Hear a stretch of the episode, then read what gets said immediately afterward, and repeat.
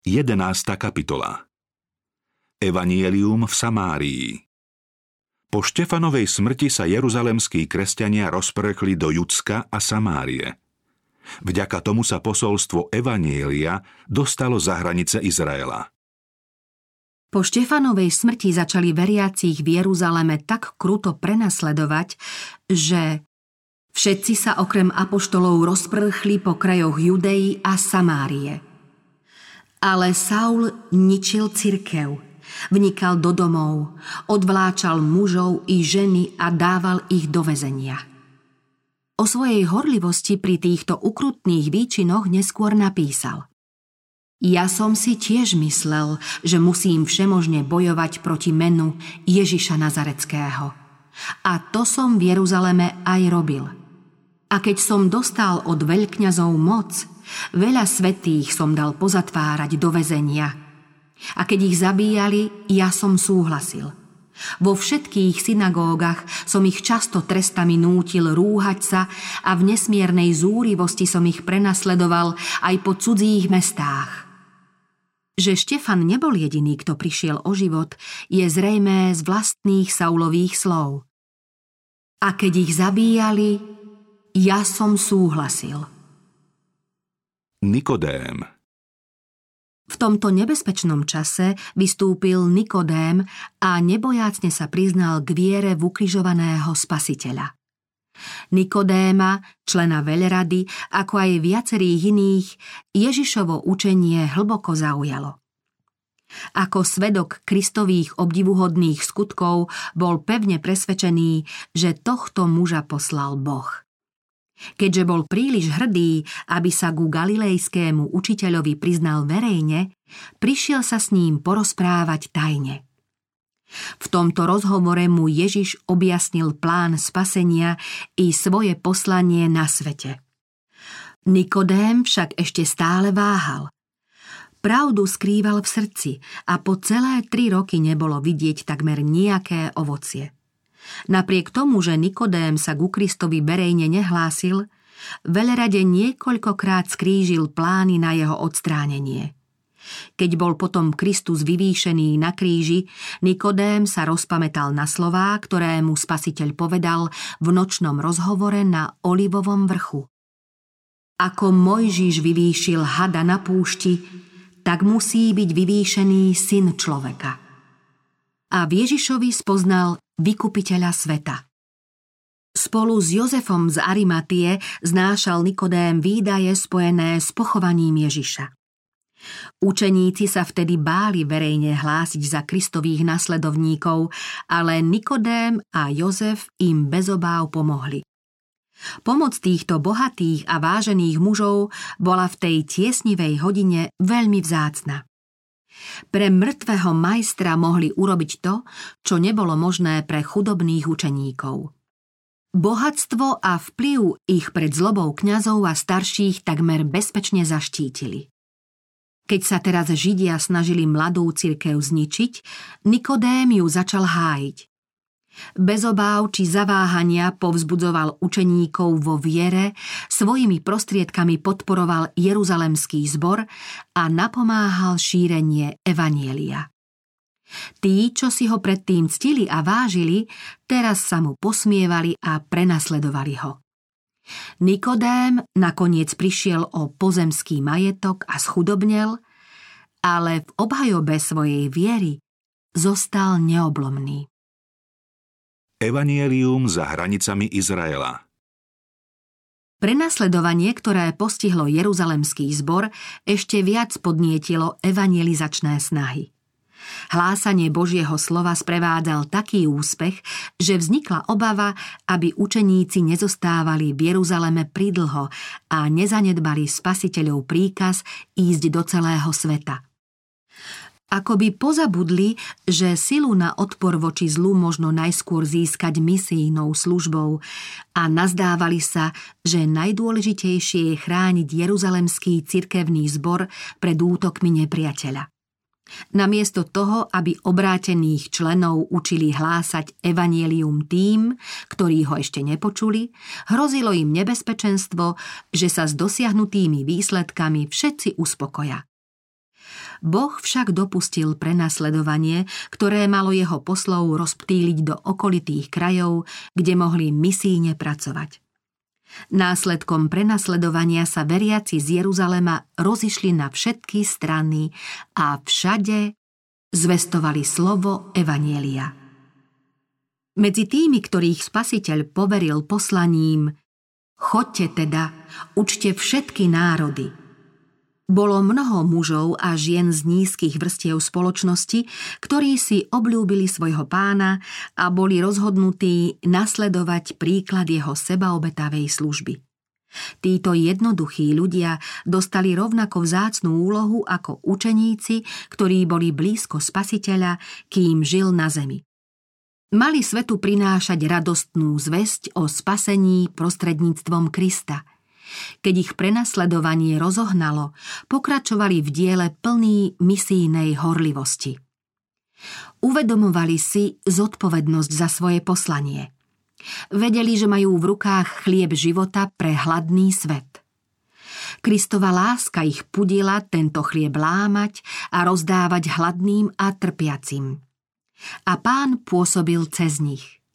Kamkoľvek prišli, chorí boli uzdravení, a chudobným sa zvestovalo evanielium. Filip v Samárii Filip, jeden zo siedmých diakonov, bol medzi tými, ktorí museli z Jeruzalema ujsť. Filip prišiel do mesta Samárie a zvestoval im Krista. Zástupy pozorne a jednomyselne sledovali, čo Filip hovorí, pretože počuli a videli, že robí znamenia lebo z mnohých posadnutých vychádzali s veľkým krikom nečistí duchovia a mnohí ochrnutí a chromí ozdraveli. A v meste nastala veľká radosť. Posolstvo, ktoré Kristus oznámil Samaritánke, keď sa s ňou zhováral pri Jákobovej studni, prinieslo ovocie. Žena vypočula Kristove slová, ponáhľala sa do mesta a povedala ľuďom – Poďte sa pozrieť na človeka, ktorý mi povedal všetko, čo som porobila.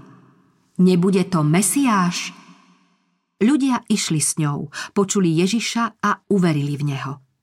Keďže chceli počuť viac, prosili ho, aby tam zostal. Ježiš u nich pobudol dva dni a ešte viac ich uverilo pre jeho reč. Keď Kristových učeníkov vyhnali z Jeruzalema, niektorí z nich si našli bezpečné útočisko v Samárii. Samaritáni týchto poslov Evanielia privítali a obrátení Židia zbierali vzácnu úrodu medzi tými, ktorí kedysi boli ich úhlavnými nepriateľmi. Filipovo misijné úsilie v Samárii sprevádzal veľký úspech. Od radosti nad tým žiadal, aby mu z Jeruzalema poslali pomoc. Apoštolovia si teraz plnšie uvedomovali význam Kristových slov. Budete mi svetkami v Jeruzaleme i v celej Judei aj v Samárii, až po samý kraj zeme. Krst etiópskeho dvorana Filip ešte za pobytu v Samárii dostal od nebeského posla pokyn, aby šiel na juh k ceste, čo vedie z Jeruzalema do Gazy. Je pustá. On vstal a šiel. O výzve nepochyboval a bez zdráhania ju uposlúchol, lebo sa naučil plniť Božiu vôľu. Tu videl Etiópčana, Eunucha, veľmoža etiópskej kráľovnej Kandáky, správcu všetkých jej pokladov, ktorý sa prišiel do Jeruzalema pokloniť Bohu a už sa vracal. Sedel na svojom voze a čítal proroka Izaiáša. Tento etiópčan zastával vysoké postavenie a mal značný vplyv – Boh videl, že keď sa obráti, prinesie svetlo, ktoré dostane aj iným a svojim vplyvom sprístupní evanielium mnohým. Boží anieli sprevádzali tohto človeka, túžiaceho po svetle, a spasiteľ ho upútal. Pán ho prostredníctvom Ducha Svetého zoznámil s človekom, ktorý ho mohol priviesť k svetlu. Filip dostal pokyn, aby šiel k tomuto etiópčanovi a objasnil mu proroctvo, ktoré práve čítal. Duch mu povedal, choď a pridaj sa k tamtomu vozu. Keď sa Filip k dvoranovi priblížil, spýtal sa ho. A aj rozumieš, čo čítaš? Dvoran odpovedal. Ako by som mohol, keď mi to nik nevysvetlí? A poprosil Filipa, aby nastúpil a sadol si vedľa neho.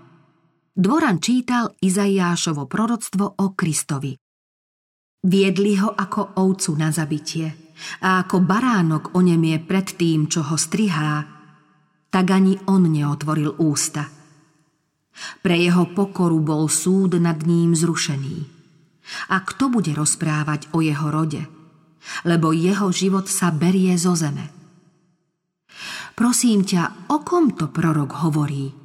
O sebe či o niekom inom. Vtedy mu Filip poukázal na slávnu pravdu o vykúpení. Počnúc týmto miestom z písma, zvestoval mu Ježiša. Dvoranovo srdce pri výklade písma rozohrieval živý záujem. Keď učeník skončil, Dvoran bol ochotný zjavené svetlo prijať. Svoje vznešené postavenie nepokladal za prekážku, pre ktorú by mal evanielium odmietnúť. Ako išli cestou, došli k akejsi vode a Eunuch vravel. Pozri, voda. Čo prekáža, aby som sa dal pokrstiť? Filip mu povedal. Ak veríš z celého srdca, slobodno. A on odpovedal. Verím, že Ježiš Kristus je Boží syn a rozkázal zastaviť voz a obaja, Filip i Eunuch, zostúpili do vody a pokrstil ho. Keď vystúpili z vody, pánov duch Filipa uniesol a Eunucha viac nevidel. Ale išiel svojou cestou plný radosti. A Filip sa našiel v Azote. Chodil po všetkých mestách a hlásal evanelium až prišiel do Cézarej. Tento etiópčan predstavuje veľkú triedu ľudí, ktorých musia poučiť takí misionári, ako bol Filip. Ľudia, ktorí ochotne poslúchnú Boží hlas a idú, kam ich posiela. Mnohí čítajú písmo, no jeho pravý zmysel nechápu. Všade na svete sú ľudia, ktorí túžobne hľadia k nebu z hĺbky srdc, roztúžených po svetle, milosti a duchu svetom, vybierajú modlitby, slzy a priania. Mnohí sú už na Prahu kráľovstva, čakajú len na to, že ich doň niekto uvedie. Dielo záchrany Aniel priviedol Filipa k človeku, ktorý hľadal svetlo a bol ochotný prijať evanielium. Boží anieli aj dnes usmerňujú kroky tých, ktorí Duchu Svetému dovolia, aby im posvetil jazyk a zjemnil i zušľachtil srdce. Aniel, poslaný k Filipovi, mohol Etiópčanovi pomôcť sám, ale to nie je Boží spôsob. Podľa Božieho zámeru majú sami ľudia pomáhať pri záchrane svojich blížnych. Z poverenia prvých učeníkov sa odvodzovalo zvestovanie veriacich v každej dobe. Ktokoľvek prijal evanielium, prijal svetú pravdu, ktorú mal oznámiť svetu. Verný Boží ľud bol misíne zameraný a ochotný obetovať všetko na česť Božieho mena a svojimi schopnosťami rozvážne slúžil v Božom diele. Obetavá služba kresťanov v minulosti by nám mala byť príkladom i podnetom. Členovia Božej cirkvy majú horlivo konať dobré skutky, zriecť sa svetskej ctibažnosti a ísť v šľapajach toho, ktorý vždy a všade konal dobro. Súcitne a láskyplne majú slúžiť tým, ktorí potrebujú pomoc a hriešnikom svedčiť o spasiteľovej láske. Vyžaduje si to síce námahu, no prináša bohatú odmenu. Tí, ktorí sa tomuto dielu úprimne venujú, poznajú, ako ľudia prichádzajú k spasiteľovi, pretože vplyv, ktorý sprevádza uskutočňovanie Božieho príkazu, je neodolateľný. Zodpovednosť za splnenie misijného príkazu nespočíva len na vysvetenom kazateľovi. Každý, kto prijal Krista, je povolaný pracovať v záujme záchrany svojich blížnych. Duch i nevesta volajú, príď. Aj ten, čo počúva, nech volá, príď. Kto je smedný, nech príde. A kto chce, nech si naberie zadarmo vody života. Za šírenie tohto pozvania zodpovedá celá cirkev. Každý, kto pozvanie počul, má toto posolstvo hlásať cez vrchy a údolia a volať Príď! Je osudným omylom nazdávať sa, že záchrana ľudí závisí len od kazateľov. Ľudia, ktorým pán zveril väčšiu zodpovednosť, mali by povzbudiť pokorného, posveteného, veriaceho, ktorému pán Vinice zveril diel zodpovednosti za ľudí. Predstavitelia Božej cirkvy si majú uvedomiť, že spasiteľov príkaz platí pre všetkých, ktorí veria v jeho meno. Boh pošle na svoju vinicu mnohých, ktorých pre službu neoddelili kazatelia kladením rúk. Stovky, ba tisíce tých, čo počuli spásne posolstvo, nečinne postávajú na trhovisku, zatiaľ čo by sa mohli účinne zapojiť do niektorého odvetvia aktívnej služby. Kristus hovorí, čo tu nečinne stojíte? A vyzýva ich, chodte aj vy do mojej vinice. Prečo mnohí na túto výzvu nereagujú? Možno sa nazdávajú, že sa ich to netýka, lebo nestoja za kazateľnicou. Títo ľudia by mali pochopiť, že aj mimo kazateľnice je mnoho práce, ktorú by mohli konať tisíce posvetených, laických členov. Pán už dlho čaká na to, aby duch služby prebudil celú cirkev, aby každý jej člen pracoval pre neho podľa svojich schopností keď členovia Božej cirkvy budú konať zverené dielo v zanedbaných oblastiach doma alebo v zahraničí na základe príkazu Evanielia, čo skoro potom bude celý svet počuť výstrahu a pán Ježiš sa vráti na zem v moci a veľkej sláve. Toto evanelium o kráľovstve sa bude hlásať po celom svete na svedectvo všetkým národom. A potom príde koniec.